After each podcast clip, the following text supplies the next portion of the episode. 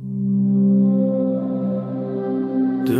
tell anyone I'm free.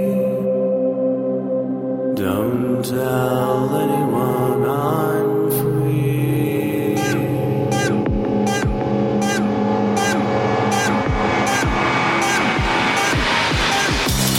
Hello and welcome to BSD Talk, number 111. It's Wednesday, May 9, 2007. In the news, OpenBSD 4.1 was released at the beginning of this month. Should be available in all the mirrors now, so you can download it. And if you like it, I encourage you to go and purchase a copy in order to help fund the development of the project. Actually, that rule holds true for any distribution of BSD. Please buy CDs and support these projects.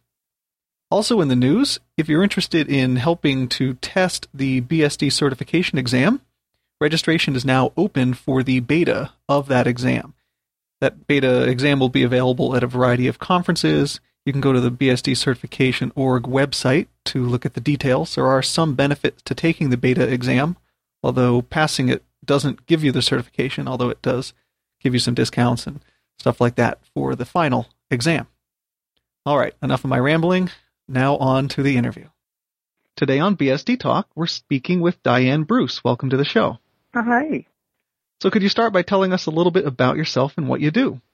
Uh, I've done a lot of FreeBSD development in the last few years. I've done some BSD kernel work, but uh, lately I've been concentrating on the ham radio aspect on uh, FreeBSD. So, when people think about ham radio, usually they think about a dedicated radio and maybe Morse code or voice. How do you interface computers and ham radio systems? Nowadays, uh, ham radio has come a long way, and, it's not your typical just Morse code or voice on on a radio. Not not like uh, some of the some of the PR we get is uh, not great. Uh, we do a lot of experimentation with uh, digital modes on radio. Digital modes are useful for very low signal uses. Uh, some hams do Earth, Moon, Earth, Moon bounce because the digital signal processing we get allows us to use much less power.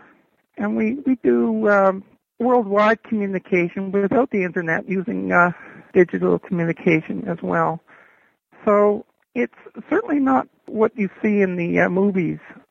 It's uh, very much different. And, and there's TCP/IP done on uh, on top of uh, digital modes as well on amateur radio. Do you normally need special equipment for your computer, or are the capabilities built into the radios to connect to a PC? It depends on what you want to do. If you're doing software-defined radio, uh, you may need a little bit of additional hardware. And I guess that'll be your next question. But to go on, the digital mode, go quite often all you need is, you, is the sound card in your computer. And why why does BSD make a good choice for an operating system to work with ham radio? Well, it's really available. Um, a lot of the ham radio applications out there are written for Windows, and it's a, it can be a little pricey. And the type of geek who approaches uh, FreeBSD is the type of geek who is quite often interested in ham radio as well. There, there are a few other uh, ham radio buffs uh, in the uh, who do source commits, but I won't uh, I won't out them. What kind of software do you work on in BSD? Primarily, I've been working on the ports collection, making sure that it is easy to put a ham radio app on FreeBSD. That that is one of the strengths of FreeBSD, being able to go into the ports collection and have all the dependencies taken care of for you. I am a, a project member on on WSJT, which is a Moonbounce application, and I continually see hams trying to get uh, the application running on such and such Linux. And on FreeBSD, it's a simple change through to user ports comms uh, WSJT make install. All the uh, dependencies are taken care of for you. So I think that's a wonderful strength. What other ham radio software do you use on BSD? Well, I have a slideshow of them, but uh, I can give you the link for that. but there's various ones like uh, a PSK 31 application. Uh, there's uh, slow scan television applications. There's satellite prediction programs because we do we do use our own amateur radio built satellites on ham radio, and it's nice to be able to keep track of those. So that, that's just a few of them. Writing software or working on software can be a difficult process to learn. How did you get started with software development? I blame my father. I, I was the eldest, and my father, well, he uh, he was into computers. He was a COBOL programmer, so I I learned at a very uh, very early age. I was kind of kind of interested in what my dad was doing. So I've been coding a good long time, and uh, he he did COBOL. I did. I ended up doing C, and I don't think he quite understood what I uh, ended up doing. And from there, you actually went on into a career programming for computer systems. Yes, it was by accident. I uh, I originally started, and I was going to be a math major, and then I I had thought about uh, doing music, but uh, the dark side caught me, and I ended up doing computers. And I think FreeBSD is obviously one of the operating systems that you use. Are there other versions of BSD that you also use? I have an OpenBSD router or firewall. I would like to have a a uh, PC box. I did have a Dragonfly box for a while, but it's now a FreeBSD 7 current box. I'm pretty BSD agnostic, to be honest. And do you use them for your day-to-day desktop work? I use FreeBSD uh, for my day-to-day desktop work. I also have a um, an Apple OS X box. The ham radio has its own dedicated FreeBSD box, and of course the firewall serves everything. And how difficult is it for people to get into ham radio in general? I, I know there's some licensing or testing requirements. I don't believe it's that difficult, especially uh, if you're uh, doing FreeBSD software at all. You probably pretty much know everything uh, technically, and it's uh, in it would be the regulations that uh, you'd have to know. It, it's like driving a car. You just want to make sure that you know that you should respect the uh, speed limits and not drive where you're not supposed to drive.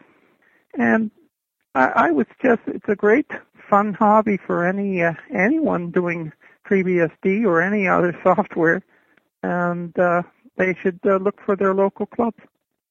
Have you ever done a CVS up over packet radio? No, not yet. Though, uh, though there's some hams working on uh, non-Part 15 802.11. In the U.S., 802.11 is covered under uh, Part 15, which means very limited power, etc. By running 802.11 under amateur rules instead, they can you can run uh, you can run under amateur rules instead, which are considerably different.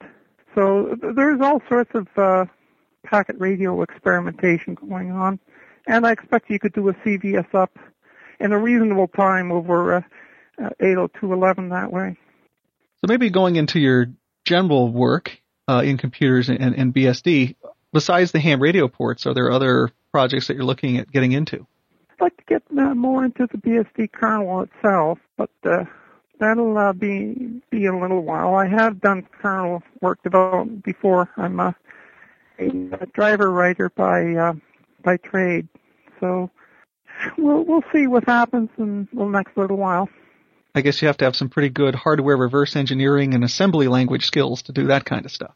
For driver writing, it really depends on the uh, documentation. Sometimes you do have to do some reverse engineering, but it uh, can be esoteric. But I've also done a little bit, a tiny bit of uh, kernel work here and there, other than drivers.